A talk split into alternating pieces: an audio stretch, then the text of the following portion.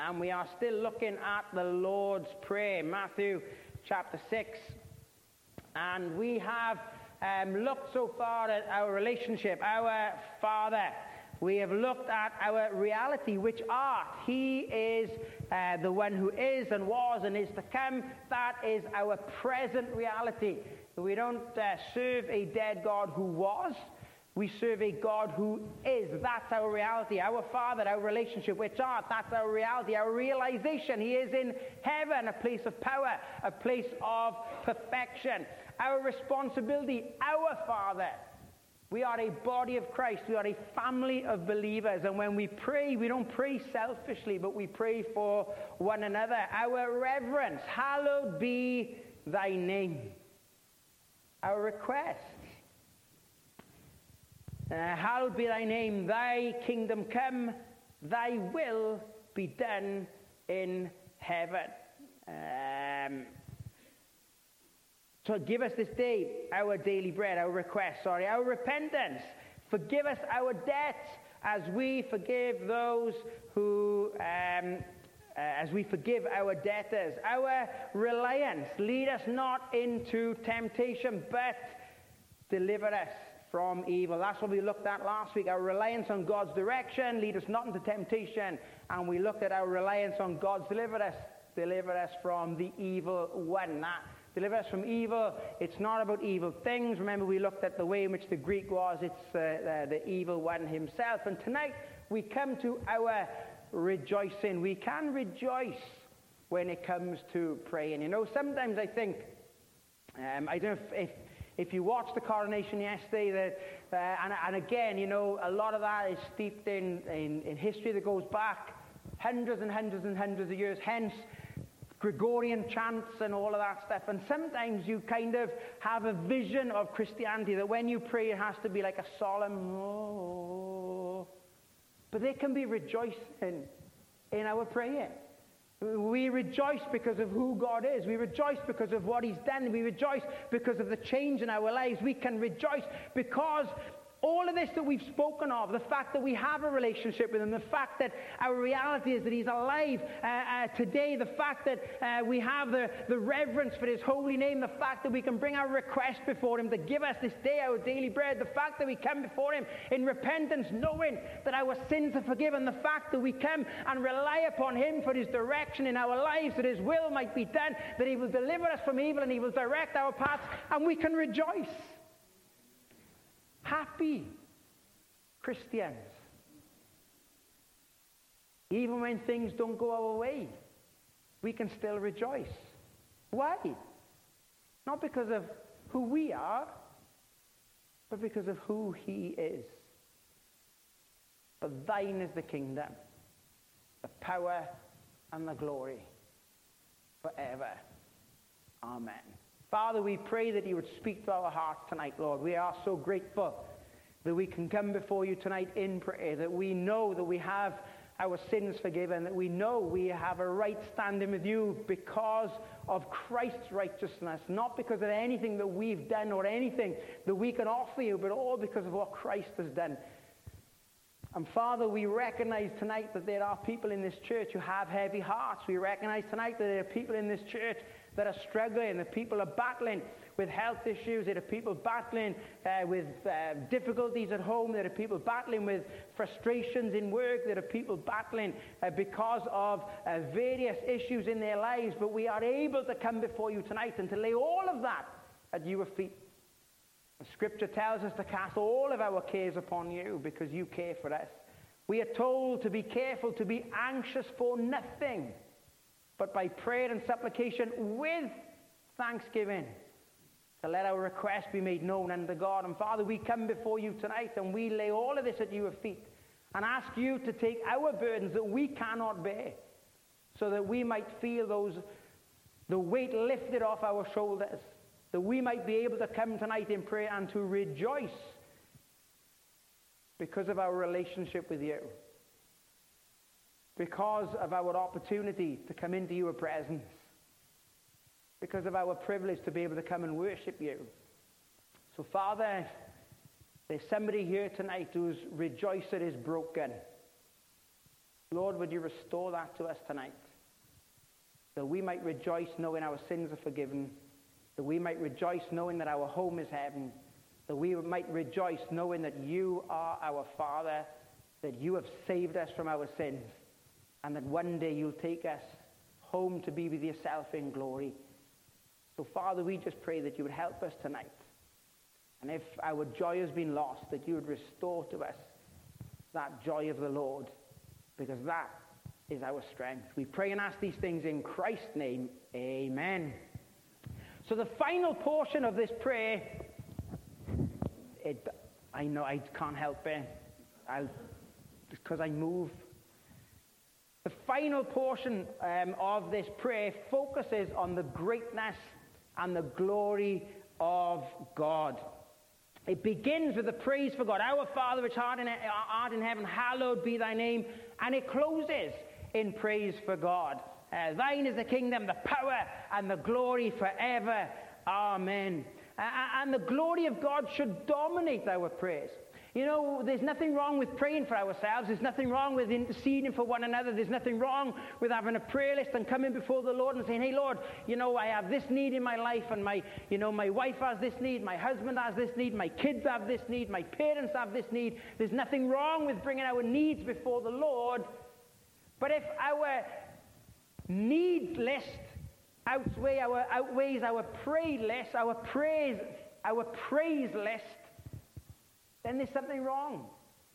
Because a large portion of our prayer should be focusing on glorifying God. The main objective of our lives is to bring glory to the Lord. Whatsoever you do, therefore, whether you eat or drink or whatsoever you do, do all to the glory of God. Everything we do ought to bring glory to the God. Not just in our praying, but in our everyday lives, everything we say, everything that we do, everything should bring glory to God. And this prayer includes much praise for God as well as petition to God. We're not only praying simply to get, you know, we're praying to give. We recognize the fact that when we come to church, we don't just come to church to get. We come to church to give as well because you sat in your place is going to bless the person next to you because what you've been through this week might be exactly what they need to hear so that you can bless them because they've gone through something similar and they might be like, oh, my days, I can't believe you've been through that. We all need to be in our place because it's not just about, right, what can God give me? But what way can I bless somebody else? What way can I bless and glorify and honor God? In our praying, in our praising, in our worshiping, in our working, in our witnessing, in everything that we do. Our prayer includes adoration for the Lord. You know, if our petitions outweigh our praise, then we need to take a look at that. I mean, there's nothing wrong with having a list that long of petitions. But you make sure that list is replicated this side in praise. If you were going to come and you were going to spend 25 minutes listing what you need, then you make sure you spend 25 minutes listing how great and wonderful God is and for the blessings He's bestowed upon your life, and you give Him the glory and honor, and make sure that this side doesn't outweigh this side. The final statement of praise instructs us in some important, in some important truth. First of all, it talks about the lordship of God. Thine is the kingdom. It talks about the power of God, the power. It talks about the magnificence of God, the glory. It talks about the eternality of God forever. This praise is a great testimony of who God is. And because of that, we can rejoice. We can rejoice because of who God is. You know, we are able to come before his throne of grace because of who he is, not because of who we are. You know, we understand the scripture says we can come boldly before the throne of grace, but we don't come in our strength. You know, God doesn't look at us and say, oh, my days, now you are here, everything's going to be okay. Because when God looks at us, he doesn't see us. He sees his son. And the righteousness of his son flows around us. That's the only reason we're allowed before the throne, because of who he is. In a world so filled with trials and troubles and... Pro- Let me ask this question tonight. You don't have to tell me what they are. I don't want to say I don't want to know, because that sounds like I'm uncaring. But for this experiment, I, I don't want to know. How many of you here tonight are going through something difficult, whether it's a health problem, a family issue, um, a financial trouble, something in work, something at home, something in school? You're going through something and think, boy, I wish this could be fixed.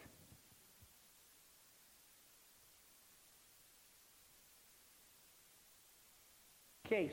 Only five people have got everything completely smooth. You need to speak to those people and say, right, what are you doing right the way you're doing so wrong? Everybody's got problems tonight. Whether that's a difficulty, whether that's a trial, whether that's a, a, a, an issue of some sin that we can't conquer. We are going through something, and all of us face that. The world is so filled with trials and problems and troubles, but it's comforting to know that we serve a God who can answer those prayers. We have a cause to rejoice even in the trial. We rejoice not because trials don't come. We rejoice because we have one who can take us through the valley. That when we're in the valley, we're able to say, like David, Yea, though I walk through the valley of the shadow of death, I'll fear no evil. Why? Because thou art with me. Because you comfort me. Because you direct. You know, sometimes people can come to me and say, hey, Pastor, I've got this problem, and think I'll, I'll wave a magic wand and their problem goes away. I don't have all the answers. I'm not that clever. And there's not always a quick fix to things. But I know somebody will give us the strength to get through what we're facing. Ah, oh, that's just a cop out. It's not a cop out. Because there's people here tonight who will say, Do you know what? I was facing something and I did know, not know what to do. I was literally at the end of my tether. But God but God. God will always come through. Now, it doesn't mean he takes the problems away. It doesn't mean he heals immediately, even though he can. That doesn't mean that suddenly the, the valley is just flattened out and everything goes completely smooth. It just means that he's with us in everything that we face. We can rejoice. We can rejoice tonight because of his preeminence. For thine is the kingdom. As we look at this world this evening, how, how many of you look at this world tonight and think, boy, this place is in a mess? How many times do we look at the world and think, you know what? The evil forces are so in control of things that there is no hope whatsoever. Can I drop a bombshell a minute? It doesn't matter how much it looks like Satan's got the upper hand. He doesn't. For thine is the kingdom. Yeah, but he's, he's the God of this world, in whom the God of this world hath blinded the minds of them which believe not, lest the light of the glorious gospel of Christ, who is in the image of God, should shine unto them. You know, he is the God of this world. He still can't do anything without God say so. It's God's kingdom. For thine is the kingdom. That's God's preeminence. It, doesn't matter what happens in the world today. It might look like Satan and the forces of evil are running the show, but guess what? We cannot see that there is an invisible spiritual kingdom dominated by an all powerful God. God has the final word. You know, the, the, uh, some Christians today are so focused on prophetic things and panicked about wow, the, you know, the World uh, Health Organization and the World Economic Forum and you know, the, the Illuminati and oh, the One World Government and cashless society. And if that stuff's going to come, why are you stressed about it? Oh, you know, they want us to do away with our credit, our cash, and they just want to go to credit cards. So what? I am going to let you into a secret. I'm sticking everything on my credit card and I'm hoping that the Lord comes back before I got to pay it off.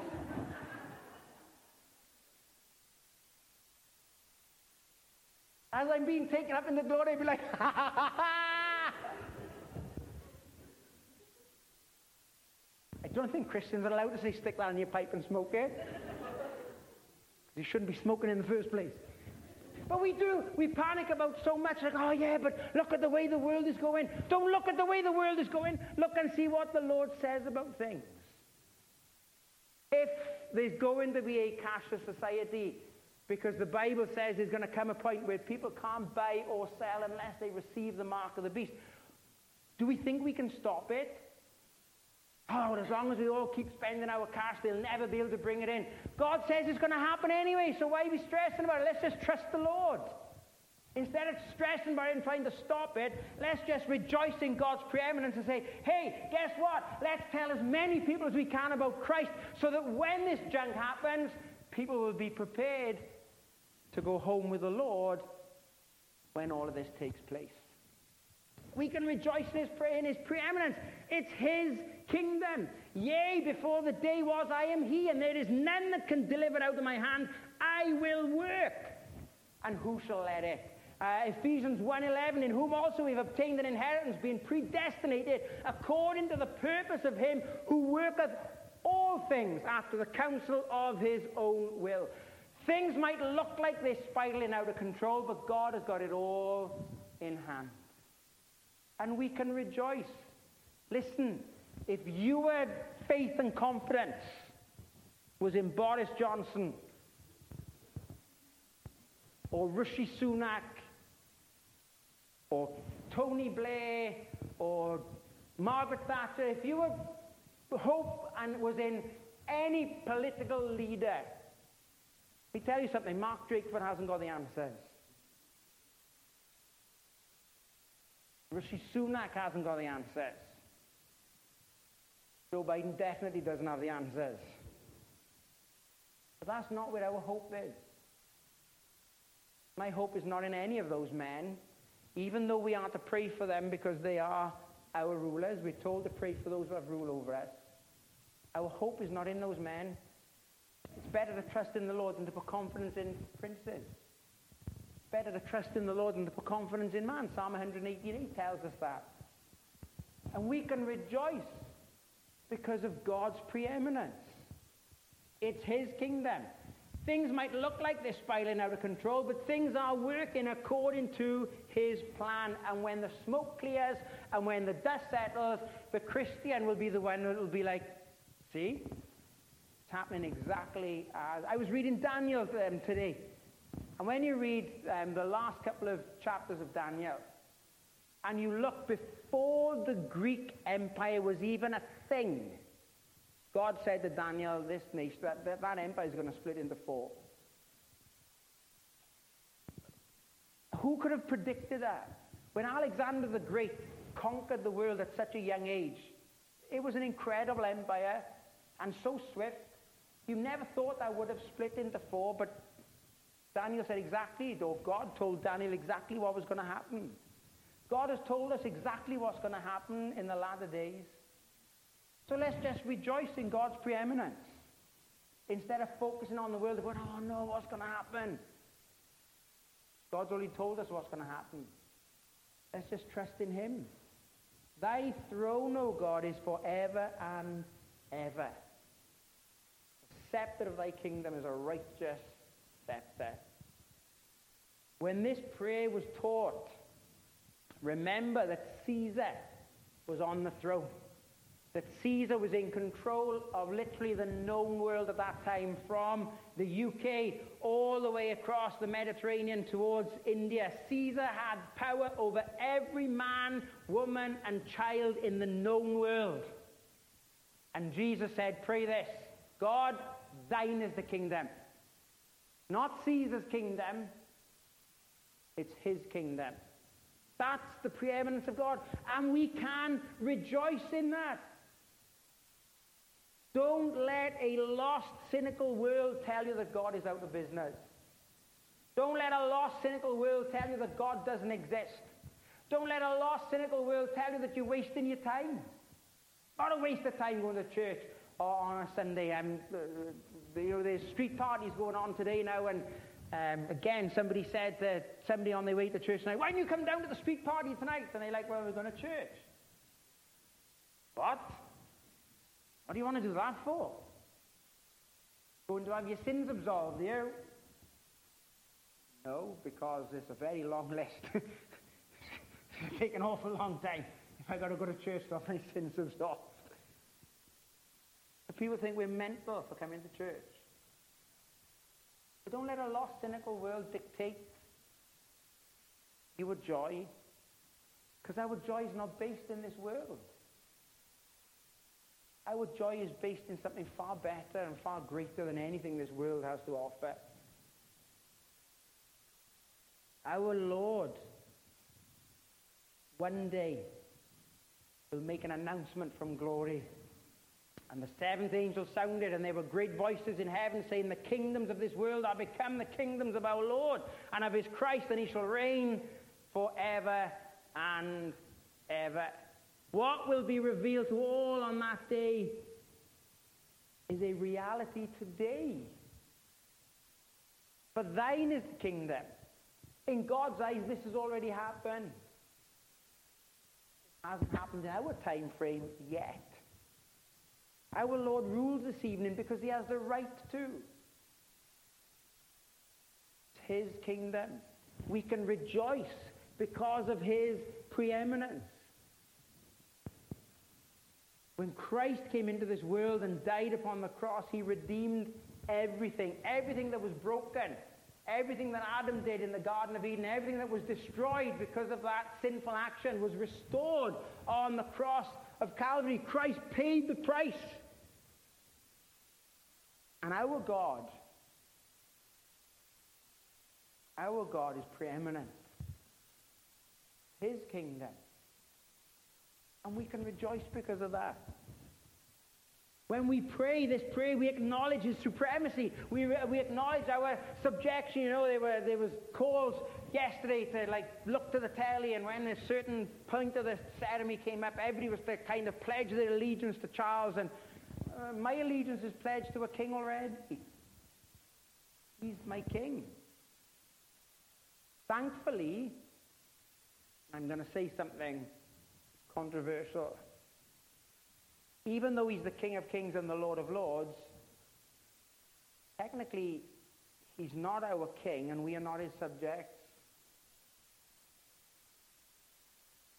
Because he's our bridegroom. We are his bride. Even though he's the King of Kings and the Lord of Lords. You notice, uh, if you did watch the ceremony yesterday, I didn't watch the whole ceremony, so I'm not sure if Camilla had to get up and bow down to Charles and do anything or kiss any of the objects that were kind of the glove and the scepter and the orb and the, the, the crown and, and everything else that was presented to him. I'm not sure if she did. And I would doubt that she did because of her position as his wife. See, we have a position with the King of Kings and the Lord of Lords when he died upon the cross for our sins and we accepted him as our Savior. We became the bride of Christ. That is cause to rejoice because of who we are in our relationship with him. When we pray, we acknowledge his supremacy in our lives. We acknowledge that he is King of kings and Lord of lords. We acknowledge the fact. And that gives us cause to rejoice. We rejoice in his preeminence, but we also rejoice in his power. For thine is the kingdom, the power, We've established the fact that God is in control. Now we are told to rejoice in the fact that God has power to control all things as well. We don't serve some anemic, weak God. We serve a God of power. We serve a God of might. We serve a God who is a consuming fire. We serve a God who, when he appeared to Moses on Mount Sinai, was full of thunders and lightnings. We serve a God that when he opens his mouth is like the sound of mighty rushing waters. Anybody ever been to somewhere like Niagara Falls? Like a big waterfall. I'm not talking about scooter riding now, which is like, even in the winter, is a trickle at best. I'm talking about a real, I say a real waterfall then, because that's like being down on Welsh things, but when you go to Niagara Falls, there's something really eerie about the power of that water that comes over that. that bit. And then you can go on this little boat called the Maid of the Mist, and you go right up to the bottom of the water, and the sound is almost deafening. That's just water. Thousands and millions of gallons coming over that edge. That's just water. And when it says that he has a voice like, like a mighty wind, he has a voice like many waters, you can imagine the power. You can imagine the power of God's voice because he had to speak one word and everything came into existence. We can rejoice in his power. He is Almighty God. He is El Shaddai. Uh, Genesis 18 14 says, Is anything too hard for the Lord at the time appointed? I will return unto thee according to the time of life, and Sarah shall have a son. Is anything too hard for the Lord? Now, in Matthew 19 26, but Jesus upheld them and said unto them, With men this is impossible, but with God all things are possible. That's the type of power that is available. That's the type of power that God has. Um, we can rejoice in His preeminence. We can rejoice in God's power. It's far easier to list the things that God cannot do than to list the things that God can do. God can't lie. God can't change. God can't make mistakes. God can't fail. When we come before Him in prayer, we come in confidence. And we can rejoice because of his power. You know, when we were kids, and this, this is going to say a lot. When you were younger, I want you all to shout out straight away. You all got to shout out now, okay? Be honest. When you were younger, did you go for the big stuff, the important stuff? Did you go see mom or dad? That shows you where the power is. That shows you who's really wearing the trousers in the house. How incredible that when we need something, we go to the, the one person who has the ability to meet that need. We can rejoice because of God's power. His kingdom, His power, His glory are forever. That is never going to be taken away from Him. You know, for all of Satan's schemes, for the time that Satan fell from glory because of his pride, all that's going to take place through the tribulation, even at the end of the millennium when Satan rallies one last time against the Lord, nothing can take anything away from the Lord because of his power. And his power and his glory and his kingdom are forever. I'm going to give you a really deep theological Greek lesson here. Do you know what forever means? Forever. That's some deep stuff. Forever, that's what it means. Eh, the fact that God is immutable, He is unchanging, unable to change. I am the Lord, I change not. Jesus Christ, the same today, yesterday, and forever. His power today is the same as it's ever been. You know, we might look and say, oh, well, you know, the Lord doesn't move in power today because things are not happening in the church like they used to hundreds of years ago, and things are not happening in Christianity like they were during the book of Acts, and things are not happening today like they were in Old Testament times. God's lost his power. That's nonsense because God doesn't change. And we can rejoice in the fact that we serve the same God who is God now as was God back then. And we rejoice in his power. His power today is the same as it's ever been. After all, he is I am that I am. Self sufficient one, all sufficient, ever present, never changing. God is still God, and we can rejoice. We can rejoice in his preeminence, in his power, in his personality. For thine is the kingdom, the power, and the glory. You know, again, I'm going to go back to yesterday. Britain seems to really know how to do pomp and ceremony, don't they?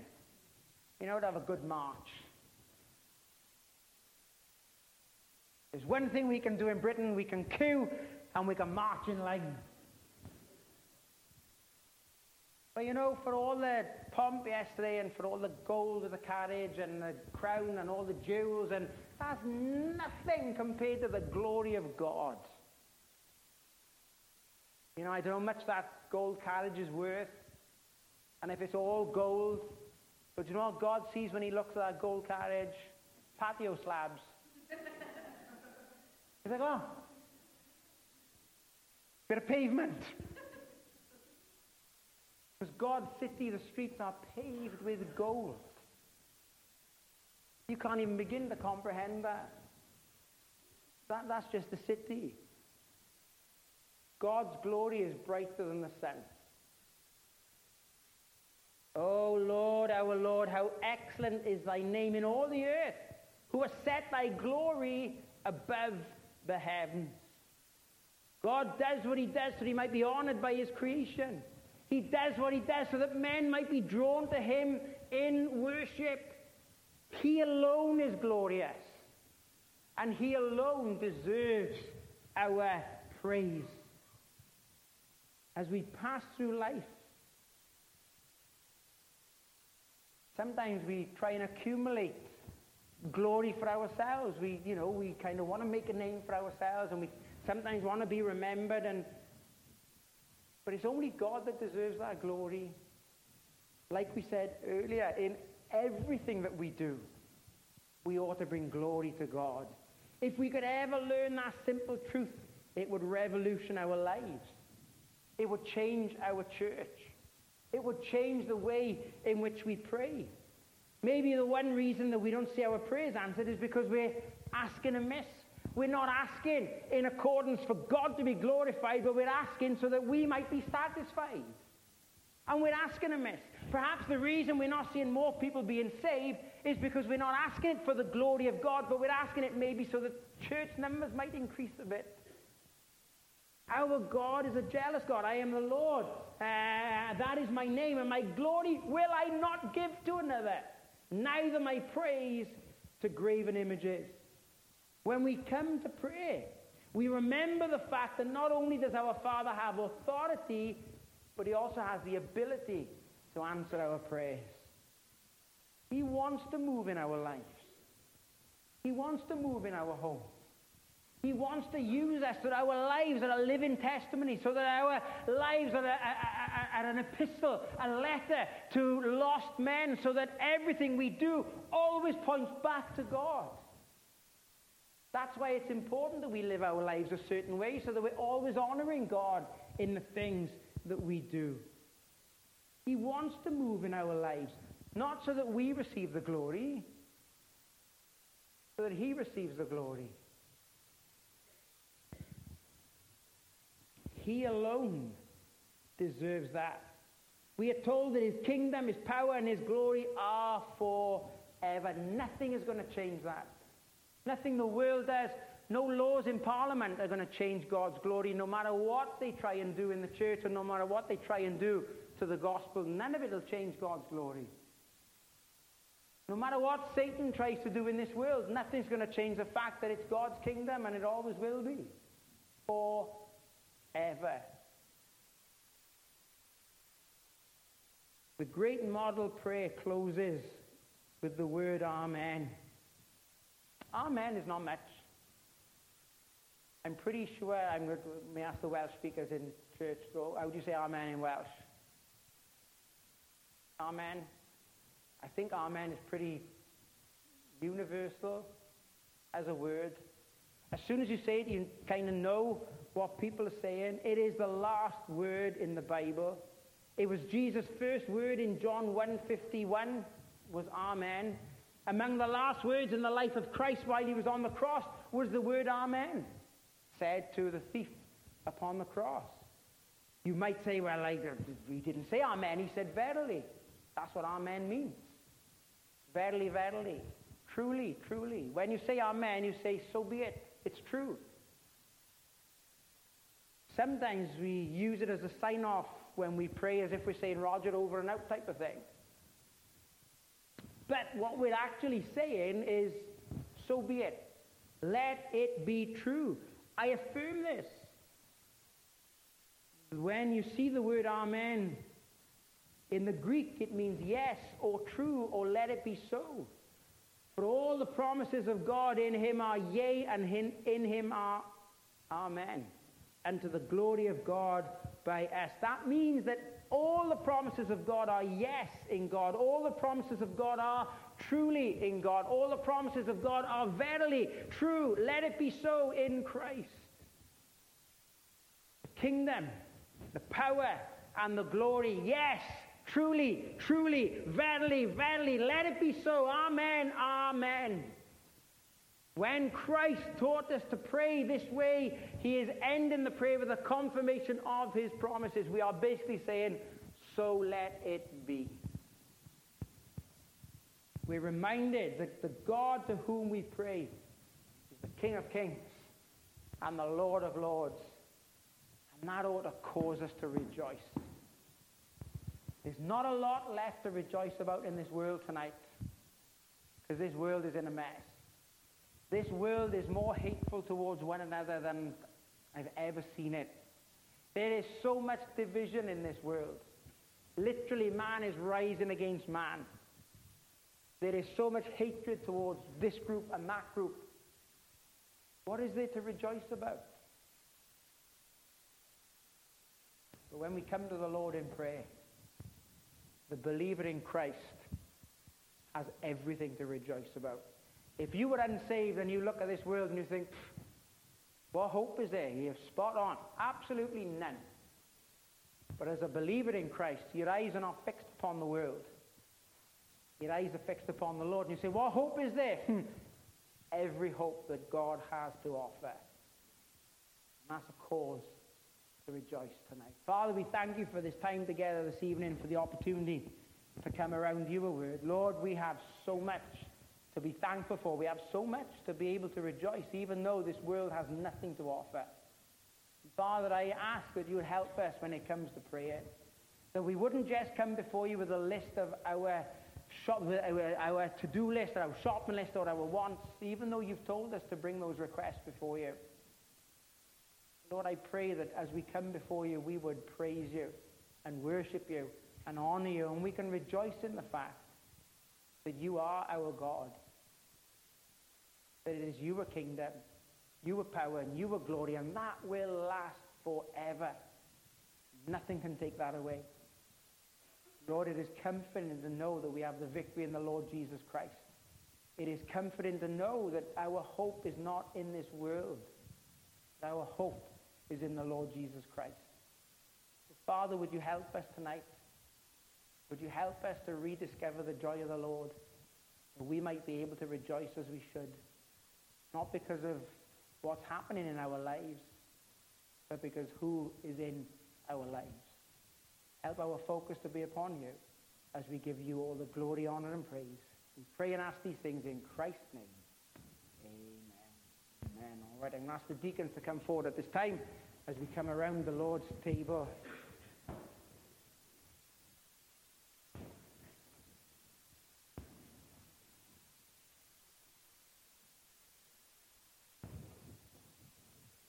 You know, it's incredible to think that at this time, on the night before the Lord was crucified, as they gathered for what we know as the Last Supper, it might appear that things were getting out of hand for the Lord. That things weren't going according to plan. You could have looked at his life and thought, well, his ministry was going well. He built up a following. Jerusalem was excited, moved when the Lord came in just a few days earlier. Now we know exactly what Judas is about to do. We know that this night the Lord will be arrested. He's going to be taken to Caiaphas' house. There's going to be a mock trial with the Sanhedrin, and the next morning, the Lord Jesus Christ is going to go before Pontius Pilate. Pilate is literally going to wash his hands of the situation and several times declares that he finds no fault in this man at all. And yet Christ is going to go to the cross. You might look at that and think, from a worldly point of view, God has lost control. Nothing could be further from the truth. Because the Lord Jesus Christ in the book of Revelation is referred to as the Lamb slain before the foundation of the world. We could go to the Garden of Eden and think, God lost control, created a perfect world, couldn't even keep control of two people. God already knew what would happen and already made a provision for what would happen when sin entered into the world. And as we come around the communion table, we don't remember an event that was a tragedy from the fact that Christ lost. We come around the table and remember the fact that Christ gained the greatest victory on the cross of Calvary because he died so that we might live. When we look at the bread, we remember the body that was beaten. Not just beaten by the Romans, it was beaten by the Sanhedrin, it was beaten uh, by the, the Romans, it was beaten and battered by those who nailed him to the cross. His body was marred more than any man. He had been through so much that the Lord Jesus Christ wasn't even recognizable as a human being because his body was literally torn to shreds. His beard was pulled from his face. He was so badly beaten that he was unrecognizable. And as we look at the bread, and as we break the bread, and as we take the bread, we recognize that we too had a hand in what took place on the Lord's body upon the cross. Because it was our sins that put the Lord Jesus Christ on that old rugged cross between those three nails. It was our hands that put him there. But part of God's plan because he laid down his life for us. That night that the Lord Jesus Christ was betrayed, he took the bread before he broke it and blessed it. I wonder if Brother Andrew would ask a blessing on the bread. Thanks,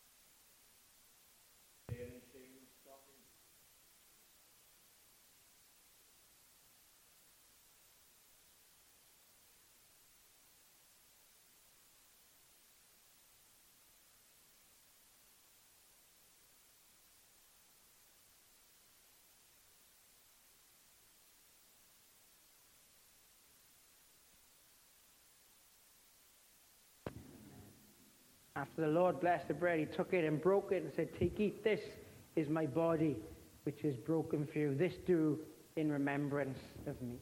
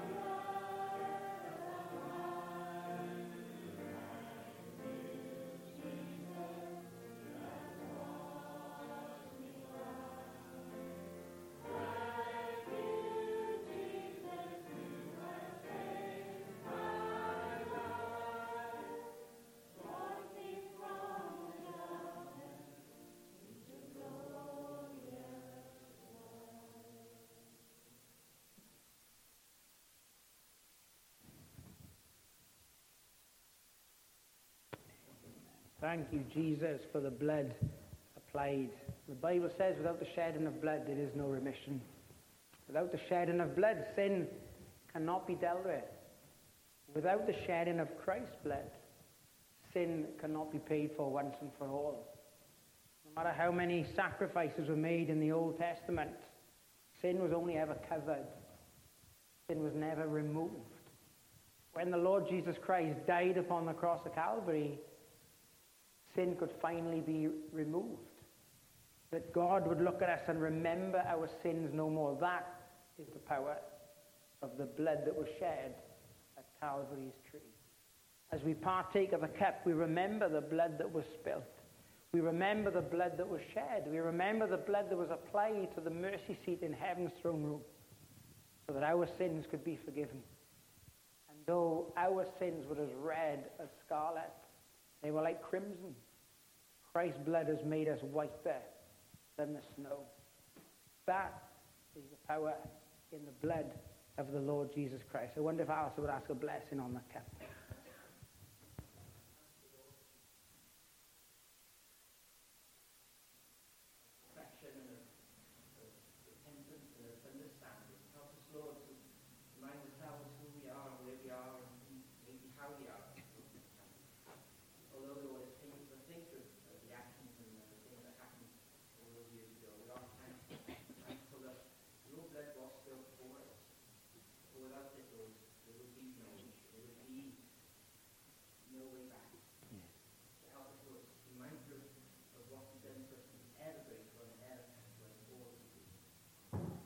Amen. We'll retain the cup and we'll take it together.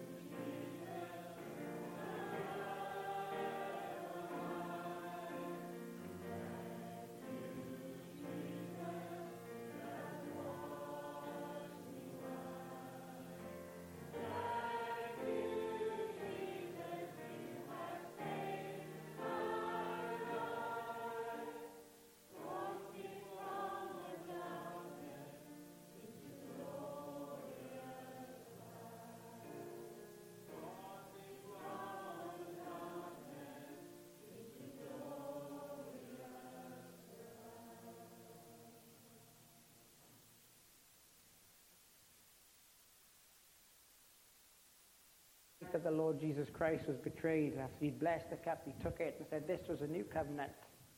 We were to drink this in remembrance of him.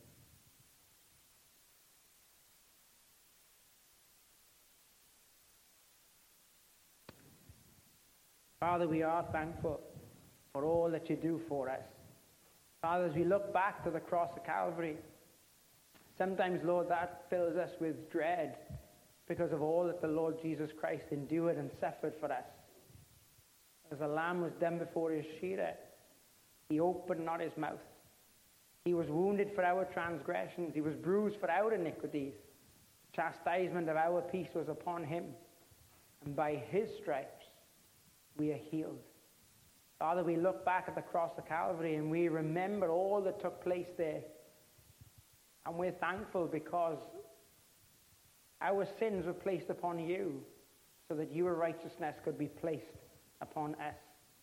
So, Father, would you help us to live lives that bring glory to you? If you were willing to die for us, then enable us to live for you, and that all that we do would bring you glory, honor, and praise. For we ask these things in the precious and wonderful name of Jesus Christ, our Lord and our Savior, our King of Kings, and our Lord of Lords. Amen. Amen. We will sing the last hymn, and uh, after this hymn, I'm going to ask Andrew Davis to close us in a word of prayer. Amen.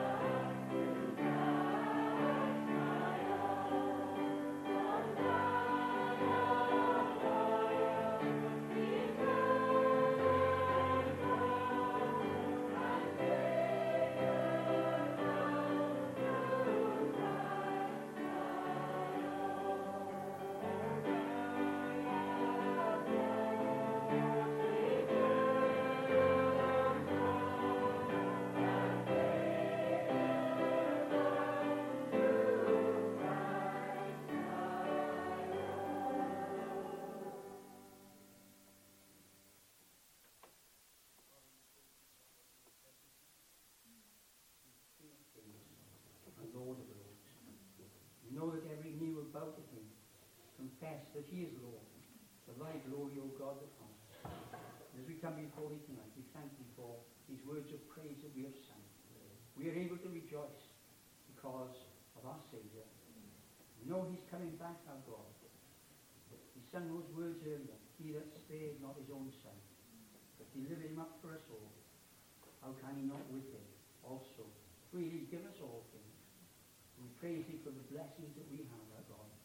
The material blessings, the spiritual blessings, the financial blessings, our God and Father. You have blessed us abundantly above all that we ever ask or think. As we come before thee tonight, our God, we have been around this table and seen the bread and the cup upon the table. We've partaken of it. We've partaken of his blood and his body. We praise thee, our God and Father, that it is once more and just once less he comes. Praise our God and Father, for the fellowship here tonight. Praise thee that it is not only with thee, our God and Father, with thy Son, the Lord Jesus Christ, but it is with each other. We praise thee for